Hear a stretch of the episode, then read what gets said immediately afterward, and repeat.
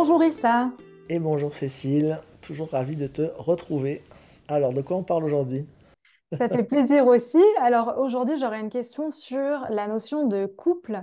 Qu'est-ce qui fait selon toi, est-ce que tu aurais un éclairage à nous apporter sur le fait que dans un couple dans lequel on est malheureux, dans lequel on souffre, eh bien, on n'arrive pas à en sortir, ou du moins on choisit de rester, alors même qu'on aurait les capacités matérielles, l'autonomie matérielle de pouvoir en sortir? Oui, merci de préciser la, la fin, parce que c'est vrai que des fois, euh, euh, ouais, on n'a pas en fait les moyens de quitter un couple matériellement. Donc là, effectivement, c'est compliqué.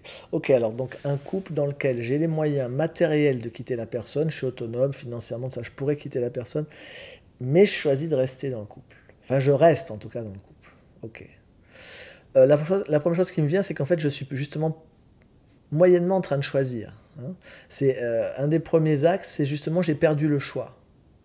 C'est-à-dire que euh, dans ce que je vis dans cette relation, j'ai euh, engagé, j'ai mis une telle charge en fait sur ce que veut dire la relation pour moi, et très souvent par rapport à certaines de nos blessures, que euh, cette relation, euh, et toi en particulier, toi tu es devenu la réponse à tous mes manques, à tous mes problèmes, à tout en fait.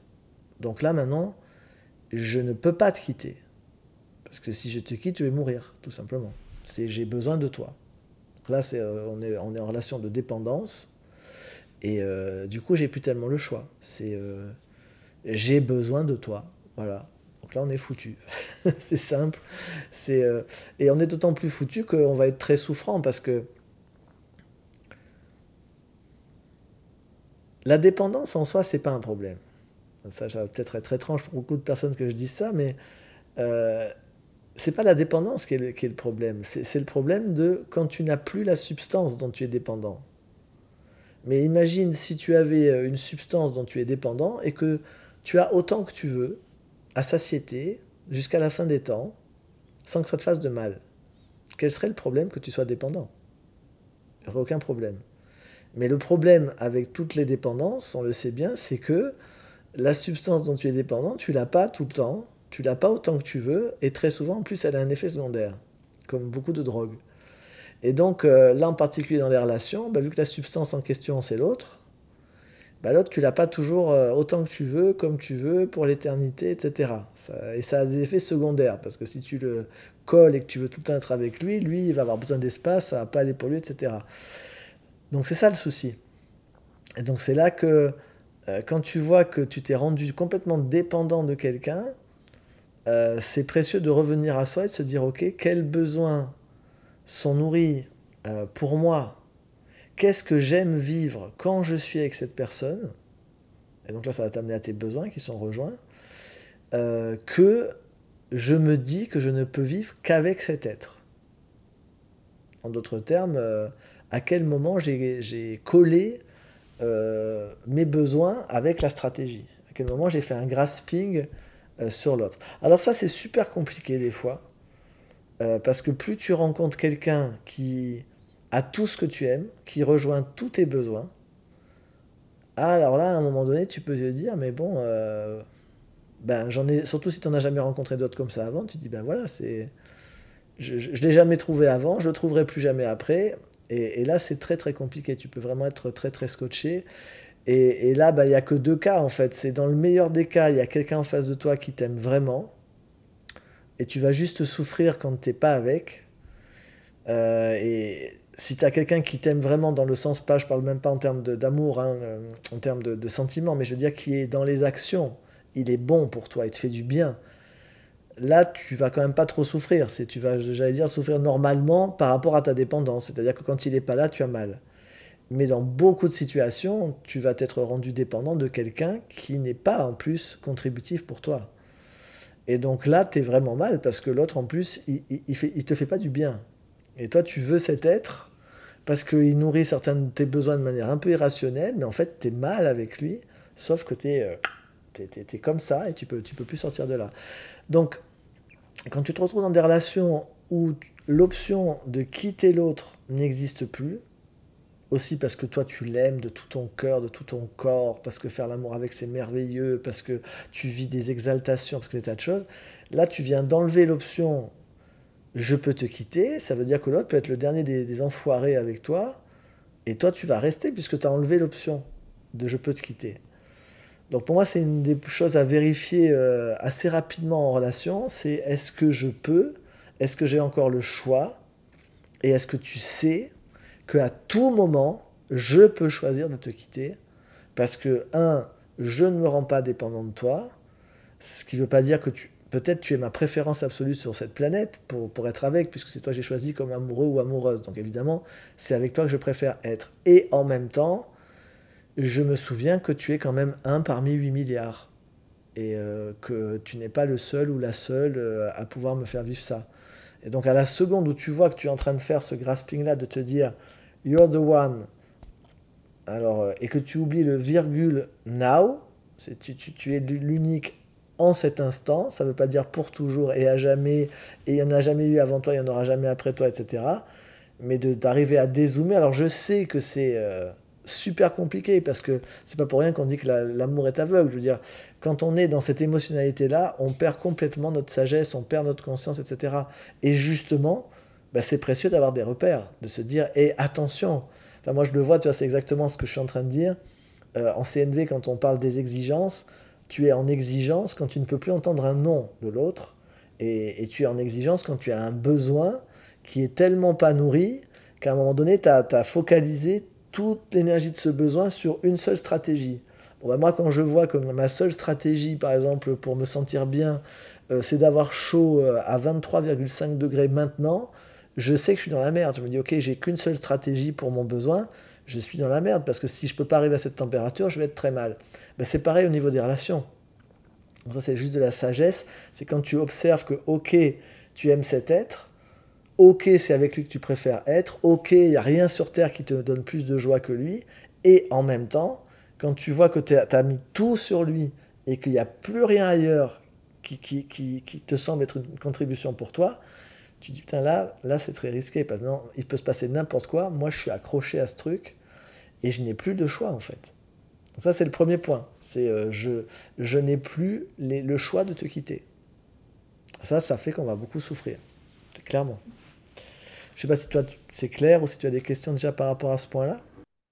Bah, je trouve ça super clair de remettre du discernement et de bien euh, sur euh, stratégie et besoin, quoi. Si tu focalises euh, tous tes besoins sur une stratégie, en l'occurrence un être, c'est sûr que ça va être compliqué. Donc c'est un précieux rappel que de, d'avoir vraiment ce discernement-là et de reprendre euh, voilà, une forme de...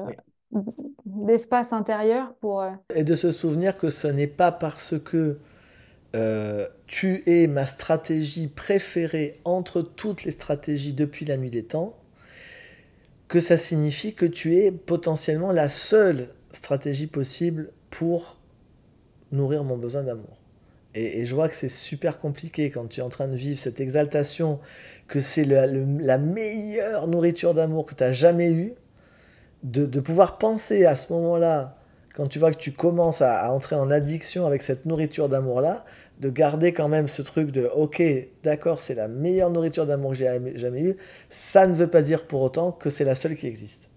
Et qu'à la seconde où tu te dis « c'est la seule qui existe », c'est, c'est ok, ça peut être ma préférée, mais de la seconde où tu dis « c'est la seule qui existe et je veux que celle-là est pour toujours et tout le temps », là tu dis « ok, là c'est bon ».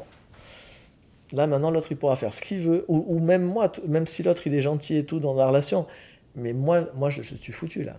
Là, parce que là, je suis en complète dépendance du truc. Et là, je vais me faire mal. Et à terme, de toute façon, ça va bousiller la relation. Parce que ça, ça met une pression. Quand, quand, quand imagine, quelqu'un, il a, il y a tout sur lui. Et tu es sa raison de vivre. Je ne vis pas sans toi. Enfin, tous ces trucs très mélodramatiques dans lesquels on va rentrer. Là, c'est, c'est, c'est, c'est pas du tout la légèreté. Euh, qui, qui sied à une relation d'amour dans laquelle on veut être une contribution. Je veux dire, j'ai à être euh, mon, mon primary caretaker principal, comme dit Dick Schwartz en I F S dans son livre euh, qui s'appelle « You're the one you've been waiting for », que j'aime beaucoup, « Tu es celui que tu attendais », et dans lequel il, il démontre le, le, le mythe du prince charmant ou de la princesse charmante en disant non, c'est toi que tu attends, c'est pas un jour mon prince viendra, un jour ma princesse viendra, et qui fait que quand cet être-là, qui semble cocher toutes les cases, arrive, c'est terminé, tu mets tout sur lui, et c'est lui qui devient ton, ton, ton, ton bienfaiteur principal, alors que ton bienfaiteur principal, ça doit toujours être toi. Si toi, tu n'es pas déjà avec une base où tu te rends heureux dans la vie et où tu es déjà toi heureux de vivre en étant toi et en étant seulement toi, quand tu mets tout sur l'autre, là tu sais que ça, ça, là, t'es, t'es foutu. Donc ça c'est, c'est une des premières causes euh, dans, dans, dans la relation de couple en particulier qui fait que ben, on va être malheureux et qu'on n'arrive pas à quitter quelqu'un, c'est tout simplement on n'a plus le choix. Euh, un deuxième axe, c'est euh, ce que j'appelle le retour sur investissement. Euh, c'est-à-dire, euh, j'ai beaucoup engagé de temps, d'énergie, des fois d'argent dans cette relation. Euh, je parle d'argent quand on a fait des investissements dans une maison ou quoi, peu importe. Mais globalement, c'est l'investissement. Hein, l'investissement émotionnel, évidemment, avec l'amour. L'investissement physique, avec tout ce qu'on a échangé en faisant l'amour. Euh, l'investissement euh, spirituel, peut-être. Enfin, l'énergie qu'on a engagée pour que ça fonctionne. Et là, maintenant, on est dans une course, alors d'une part à la rentabilité, c'est-à-dire je veux avoir le retour sur investissement de tout ce que j'ai donné, quand même, comme temps, comme énergie, et cetera. Et si je n'ai pas le retour que j'attends, euh, je vais passer dans un mode qui va être assez dur, alors soit pour l'autre, soit pour moi, soit les deux, euh, parce que je, je vais considérer que ce n'est pas normal. Donc là, on est dans un mode d'une réalité transactionnelle dans laquelle, quand je donne quelque chose, je veux recevoir quelque chose. Euh, ce qui est OK en soi, je veux dire qu'on veut y avoir un équilibre dans le donner et le recevoir, ça c'est une chose. Mais par contre, euh, où je parle de réalité transactionnelle, c'est le moment où, alors que je ne reçois pas le retour auquel je pourrais m'attendre, je vais m'acharner comme une bête, être en exigence, euh, sans être pragmatique et voir « OK, cet être n'a pas l'élan, ou n'a pas les moyens, ou n'a ni l'élan ni les moyens de donner quelque chose dans la relation à la mesure de ce que moi j'ai investi. » Et là, cet endroit où on va s'accrocher comme ça, euh, ben ça, ça va nous faire très mal aussi. Parce que si l'autre n'a pas l'élan et ou les moyens de donner à la mesure de ce qu'on a donné dans, dans une relation, eh ben, il y a juste à un moment à dire « Ok, c'est pas ce que je veux vivre, moi je veux un partenaire, je, je veux que ça circule entre nous deux, si c'est toujours à sens unique que je, je mets de l'argent, du temps, de l'énergie, de l'amour, et ça revient pas, ça sert à rien de rester à attendre. » Je veux dire, c'est visiblement l'autre n'a pas envie de ça, ok. Ben, on va dire à un moment « Écoute, moi ça marche pas comme ça, ça marche pas pour moi, moi je veux que la boucle elle fasse ça, et on arrête la relation. » Sauf que quand tu es dans ce mode-là de retour sur un investissement forcené, tu vas vivre, très souvent il y a une notion d'échec qui vient se greffer en plus. Donc d'une part, premièrement, tu veux ton retour, tu es en exigence qu'il y ait un retour, et donc tu vas comme te donner tort en fait, s'il n'y a pas le retour qui arrive. Donc là tu passes en position de domination, de pouvoir, tu, je veux qu'il y ait le retour. Et en plus très souvent, deuxièmement, tu as une notion d'échec qui arrive. C'est-à-dire que s'il n'y a pas le retour, tu vas te surresponsabiliser et considérer que c'est ton échec, que cette relation est un échec, que tout ce que vous avez vécu, tout ça pour ça. Pff, après tout ce que j'ai fait. Et là, là, tu entends bien dans le discours, ça ressemble un peu à ce qu'on a entendu des fois de notre mère ou des parents. Après tout ce que j'ai fait pour toi, après... Et oui, on, on a été aimés comme ça en premier par des êtres qui, avaient, qui misaient beaucoup sur nous et qui attendaient un retour sur investissement. Et tu l'entends peut-être à travers ce que j'ai dit aussi précédemment avec euh, « je ne peux pas te quitter », on est dans nos modes enfantins. L'amour nous remet beaucoup dans nos modes enfantins. Le premier amour qu'on a connu, c'était celui avec maman. Et on était complètement dépendant de maman. Voilà, on avait besoin d'elle, c'était notre nourriture. Donc on ne pouvait pas la quitter. Voilà. Puis après, on s'est retrouvés nous, sur nous. Maman, papa avaient projeté, après tout ce qu'on a fait pour toi, tout ce qu'on a donné comme temps, comme énergie, comme argent, retour sur investissement. Et si je ne deviens pas ce qu'ils attendent, je suis un échec. Bon, ça, c'est le deuxième truc qu'on a appris des parents et qu'on fait dans les relations. Pareil, on attend un retour sur investissement, on ne veut pas lâcher l'affaire si ça ne marche pas, et si ça ne marche pas, on considère que c'est un échec. Alors le, ben, le moment où tu le vois, qu'est-ce que tu fais? Tu dis, ok, est-ce que le seul retour que je peux avoir, c'est ce que j'attends? Ou bien est-ce que je pourrais voir que le retour, c'est tout ce que j'ai appris, tout ce que j'ai vécu, tous les endroits qui ont été bons dans cette relation, tous les endroits où euh, voilà, j'ai eu du plaisir, de la joie avec cet être, où j'ai grandi à des endroits. Eh bien, c'est ça. C'est ça mon retour sur investissement, c'est ça le retour de ce que moi j'ai donné. Et est-ce que je peux aussi considérer que ça n'est pas parce qu'une relation s'arrête que c'est un échec? Je sais qu'on a cet idéal de, de, de relation éternelle, et cetera. Mais euh, du coup, on reste enchaîné à des êtres avec lesquels on n'a plus rien à faire, avec lesquels c'est plus du tout une contribution. Et, et si on pouvait simplement considérer qu'une relation, parfois, c'est un, un vaisseau qui nous emmène d'un point à un autre de notre vie, en nous faisant vivre des choses, et, euh, et voilà. Et que ce n'est pas forcément le but. Ça peut être un vaisseau qui nous emmène d'un endroit à un autre et qui nous permet d'aller toujours vers nous et de devenir toujours davantage qui, qui nous souhaitons être. Et là, quand je vais com- commencer à regarder ça, ben je, je, je vais arrêter de considérer que quoi que ce soit est un échec, et je vais plutôt regarder, ok, qu'est-ce que j'ai appris de moi dans cette relation ? Qu'est-ce que cette relation m'a permis de devenir ? Qu'est-ce que cette relation m'a permis de libérer ? Qu'est-ce que cette relation a permis de faire croître en moi ? Et là, tu vas toujours trouver des choses. Et là, du coup, bah, tu vas terminer en célébration et pas en te disant que c'est un échec. Hein ? C'est comment pour toi, ce deuxième point ? Bah, éclairant. Euh, merci. Je vois vraiment que ça... Ouais, ça aide à regagner de l'espace, encore une fois, et, euh, et un peu à l'écho de, la, de, de ton premier recueil, un peu de tes, premiers, de tes premières pistes euh, par rapport à ce que tu disais.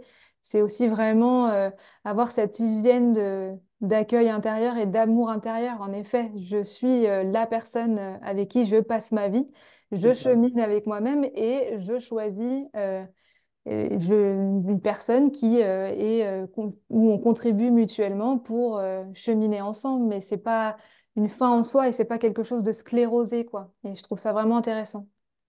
Super. Et puis le troisième point, qui est un des plus euh, tricky, euh, surtout pour les personnes qui sont dans les milieux du développement personnel et ou spiritualité et autres, c'est euh, « j'attends que tu changes ». Je reste parce que je me dis que tu vas changer. Donc là, sous-titre, en fait, je ne t'aime pas, parce que celui ou celle que tu es maintenant, je ne t'aime pas comme tu es. Je me suis arrimé à toi, je me suis accroché à toi à partir d'un de mes fantasmes, de projections et autres, émotionnels ou autres, parce que tu ressembles vaguement à mon idéal quelque part de nourrissement de mes besoins. Et après, à, à, à partir d'un certain moment passé, les premiers mois d'aveuglement, je vais commencer à avoir vraiment... Euh, le détail, là où je n'avais vu que les contours qui collaient à peu près, là maintenant je commence à voir le détail, et là je commence à voir, ah oui mais attends, mais ça, euh, ah mais non, ah mais ça, ah mais non plus. Et là, eh ben, là je vais euh, commencer à te photoshopper, c'est-à-dire je vais commencer à te redessiner gentiment, à ton insu, à te redessiner des fois physiquement, des fois émotionnellement, des fois psychiquement, des fois spirituellement. Euh, je vais faire la version deux point zéro de toi, euh, toi en mieux. Et toi, en mieux, c'est toi comme je veux, en fait. Hein. Et, euh, et, et je vois que ça, c'est juste une horreur, ce mode-là. C'est, c'est, c'est, c'est terrifiant. Et on peut rester très, très longtemps comme ça, parce que quand il y a un contour qui colle suffisamment à certaines de nos attentes, aspirations et rêves et besoins, et que de l'autre côté, euh, on se dit « Ah oui, mais juste, si juste il enlevait ça, ou si juste elle changeait ça, là, ça serait, là, ça serait le top ». Et, et du coup, on va devenir obsessionnel sur euh, « il change » ou « elle change le truc ». Et, et là, le, le, la plaie dans ces cas-là, euh, c'est euh, bah, quand toi, tu, en plus, tu es familier avec certaines approches, euh, développement personnel, thérapeutique, et cetera. Tu vas passer ton temps à dire à l'autre d'aller se faire soigner, quoi. C'est-à-dire euh, « ah oui, mais je vois que là, tu as une blessure, je vois que là, t'as... tu devrais aller te faire accompagner, tu devrais faire ça », au lieu simplement de dire « je n'y arrive pas ». Ça ne marche pas pour moi quand tu fonctionnes comme ça. Donc maintenant, euh, ben écoute, si toi, tu as l'élan d'aller faire quelque chose pour changer ça, ça va faire qu'on peut rester ensemble. Et puis si tu n'as pas l'élan de faire quelque chose pour changer ce truc, moi, je vais arrêter parce que ça ne marche pas pour moi. Sauf que c'est très rare qu'on se vulnérabilise à ce point-là et qu'on ait la simplicité de dire à l'autre, ça ne marche pas pour moi, en fait. Moi, ça, c'est une des phrases les plus simples Euh, que, que, que j'utilise depuis, je pense, moins de deux ans, et je vois qu'il m'a fallu toute une vie pour arriver à dire tout simplement « ça ne marche pas pour moi ». Sans aucun jugement sur l'autre, sans aucune attente sur l'autre, euh, sans euh, mettre de pression sur l'autre qu'il change ou quoi. Tu vois, tous ces, tous ces trucs, et, et je vois que plus on est dans des milieux comme ça, euh, et avec des personnes, des fois, qui sont de ces milieux-là aussi, Et du coup, là, on va tellement bien se coincer avec ça parce qu'on se dit, oui, on pourrait évoluer. Enfin, tu vois, tous ces processus évolutifs euh, qui sont sans fin à un endroit et où des fois, on ne sait pas s'arrêter. En plus, euh, quand on arrive à, dans la zone où c'est nos qualités originelles qui sont là et où il faudrait juste se vulnérabiliser. Ce n'est pas qu'il y a un truc à transformer. C'est j'ai cette nature-là au fond de moi. Je suis de ce naturel-là où j'ai besoin euh, d'être, euh, d'être entouré d'une certaine manière. Ça, c'est pas, euh, c'est pas une fêlure, c'est pas une blessure, c'est pas une faille. C'est une de mes qualités. C'est ce qui fait que je suis après capable d'être aussi aimant euh, avec autant de chaleur. C'est le fait que moi-même, j'ai aussi euh, cette douceur au fond du cœur qui fait que j'ai besoin d'être entouré de cette manière-là. Et ça, c'est pas une faiblesse, et c'est pas une blessure, et c'est pas un truc à transformer. Ça, c'est ma couleur, c'est ma qualité. Et je vois que dans tous ces trucs, euh, des fois, dans le développement personnel, on ne sait plus où arrêter le bazar. On, on ne comprend pas qu'à un moment donné, euh, ou en thérapie, je veux dire, une fois qu'on a réintégré sa puissance originelle, une fois qu'on a enlevé les plus grosses blessures euh, qui nous empêchaient d'être ce que nous sommes, eh ben, il y a un moment où, surtout quand tu as après euh, la spiritualité qui se met à la suite du développement personnel, on va confondre des choses euh, qui sont des valeurs absolues. Alors voilà, un être infini euh, n'aurait besoin de rien ni personne, un être infini euh, n'attendrait pas euh, un câlin le soir, un être... Et on se met à mettre de l'absolu dans le relatif. Oui, mais je ne suis pas un être infini ici. Ici, je suis cet être unique-là. Donc oui, je suis capable de me prendre dans les bras, de me faire un câlin tout seul. Oui, je suis capable de savoir être seul. Oui, je suis capable de plein de choses en termes d'autonomie. Et en même temps, si je fais le choix d'entrer dans une relation, c'est parce que je vis certaines choses. Et ces choses, elles ont à voir avec ma couleur spécifique.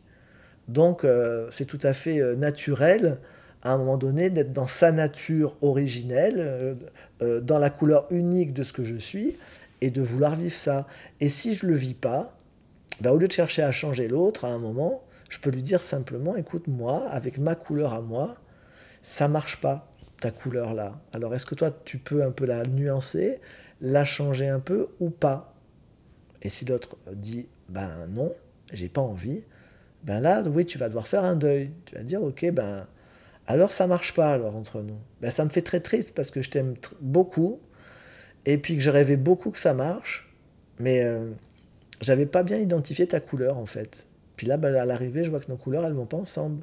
Alors oui, c'est triste, oui, ça fait mal, et surtout, et c'est le dernier euh, piège peut-être, c'est, euh, et surtout, j'arrête de croire que je vais pas m'en remettre si on se quitte.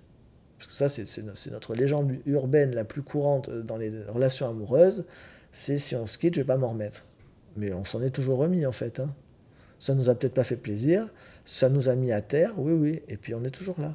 Donc on va s'en remettre. Je veux dire, ce, ce, cet endroit de nous qu'on croit qui est tellement brisable et tout, non, en réalité, derrière, il y a, y a, y a, y a peut-être un cœur en, à l'avant de nous qui se brise régulièrement, et puis tu remarques qu'à l'arrière, il y a quelque chose en nous qui, qui est résilient, qui, qui, qui surmonte tout, et puis qui est toujours là. Et donc quand on se connecte à ce cœur-là, à ce grand cœur euh, imbrisable, le anahata de la, de la tradition hindoue, qui veut dire le non frappé, c'est-à-dire que lui, lui, lui il n'est jamais frappé, il n'est jamais atteint, même si à l'avant de toi, tu as un cœur qui se brise, notre petit cœur d'artichaut amoureux qui régulièrement euh, se brise, mais derrière, il y a un vaste cœur beaucoup plus grand qui, lui, va rentrer dans l'amour que nous sommes et euh, se renouveler et, et à un moment donné, euh, s'offrir le cadeau de... quitter quelqu'un avec qui je ne suis pas dans la joie, parce que c'est ça les critères aussi, c'est qu'est-ce qui fait que... qu'est, qu'est, voilà, qu'est-ce qui fait que je reste ou pas avec quelqu'un? Ben, est-ce que l'autre, déjà, il est présent à lui-même? Et est-ce qu'il, est, est-ce qu'il sait être présent à moi? Est-ce qu'il sait être présent dans tous les sens du terme? Dans le sens de la présence et être présent dans le sens d'être un cadeau. Est-ce que, est-ce que quand je suis avec l'autre, dans la relation, je suis plus heureux et joyeux que quand je suis seul? Est-ce que l'autre est une contribution pour moi? Est-ce que euh, je crée davantage dans ma vie quand je suis en relation avec cet être? Ou pas? Est-ce que quand je suis avec cet être, je deviens le meilleur de ce que je suis? Ou est-ce qu'en étant en relation avec cet être, je deviens la, une version péjorée de moi, une version de moi que je n'aime pas? Ça, pour moi, c'est un très, très grand critère. Moi, il y a des relations dans lesquelles je me suis vu devenir quelqu'un que je n'aimais pas du tout, du tout. Et à, et à contrario, ben, tu as des relations, tu rentres dans la relation et tout de suite, tu, tu, tu, tu dis waouh, oh, là, je, ok, cet être avec cet être instantanément, parce que cet être appelle ça chez moi, parce qu'il, parce qu'il est contributif pour moi, parce que lui-même, il est, la, il est en train d'être la meilleure version de lui et qu'il veut contribuer à ce que je sois la meilleure version de moi. Est-ce que cet être me permet, par exemple, de me diminuer ? Moi, une des phrases que j'adore de ma compagne actuellement, c'est euh, « ne te fais pas petit ». J'adore, j'adore. C'est cette tendance que je peux avoir si je me commence à me comparer, à admirer quelque chose, et cetera. Je, je peux me baisser un petit peu comme ça. Et tout de suite, elle me dit « ne te fais pas petit ». Je dis « mais qu'est-ce que ça veut dire ?» Mais elle me dit, elle me dit pour, pour, là, tu es en train de me faire un compliment et pour faire le compliment, tu es en train de te diminuer. Elle me dit « ne te fais pas petit ». Souviens-toi de qui tu es, vois qui tu es. Donc, est-ce que l'autre me voit et me fait miroir et est un soutien pour la vision de la plus haute dimension de moi ? Ou bien est-ce que l'autre, il s'en tape complètement euh, parce qu'il ne me voit juste pas, hein ? Qu'est-ce que l'autre voit de toi aussi ? Ça, c'est, ça c'est, c'est un des critères dans une relation. Est-ce que tu te sens plus beau, plus intelligent, plus euh, conscient, plus euh, tout ce que tu veux ? Quand tu es face à cet être, ou est-ce que progressivement, ce qui est le cas dans les relations dont on est en train de parler là, dans lesquelles on est en souffrance, tu te sens merdique. Je veux dire, au fil du temps, tu, tu... mais tu n'es pas aimé en fait par l'autre. Donc c'est, c'est, c'est tout simplement ça, c'est est-ce que tu te sens aimé ? Est-ce que tu te sens aimé par l'autre et est-ce que du coup, tu arrives à t'aimer davantage ? Moi, je, je vois là, en étant dans une relation là où il y a pff, quelque chose qui, qui se passe qui est vraiment très très puissant pour moi, Euh, instantanément, je m'aime, mais dix fois plus. Ça, c'est un grand critère. C'est, est-ce que, est-ce que ton, ton baromètre d'amour intérieur, est-ce qu'il est en train d'augmenter ? Est-ce que c'est au beau fixe ou est-ce que c'est euh, dépression totale, pluie, verglas et compagnie ? Parce que euh, ben, l'autre ne te renvoie pas le soleil de toi. Et donc, quand tu as tous ces critères-là, euh, moi, je suis resté souvent dans des relations où ça n'allait pas. Et pour tout, c'est pour ça que j'ai assez de clarté sur ces critères, c'est que je les ai bien analysés, je les avais tous, hein, donc c'était simple. Mais je vois bien, euh, pour l'avoir vécu et pour, quand j'accompagne des êtres, revoir tout le temps les critères qu'on vient d'évoquer, ben, plus tu les connais, plus tu vas les voir rapidement et te dire « Ok, et si on faisait autre chose ? Et si on faisait autre chose ?» Voilà. Voilà pour ces critères. J'espère que ça, ça contribuera. Je ne sais pas si tu as encore une question ou si c'est complet comme ça pour toi, pour cet entretien. Eh ben, je trouve ça génial, donc je n'aurai qu'un mot, c'est merci. Merci beaucoup. Avec joie, merci à toi. C'est vraiment le vœu que ça puisse aider euh, voilà, toutes les personnes qui, qui sont en souffrance ou plein de questions et que ça soit vraiment soutenant et aidant pour eux. Ouais, moi aussi. Et puis, bah, si vous voulez faire un pas de plus euh, et vous libérer de tous les programmes qui font que Euh, bah vous fonctionnez comme ça, peut-être dans vos relations. Euh, vous trouverez dans le descriptif de la vidéo le lien vers euh, mon stage qui s'appelle « Relations de couple deux point zéro », sous-titre « Et si vous changez de programme dans les relations ?» justement pour plus fonctionner comme ça.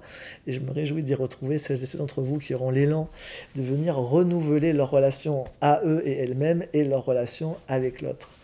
À bientôt les amis et encore merci Cécile pour tout ça. À bientôt. Avec grande joie, à bientôt. Au revoir.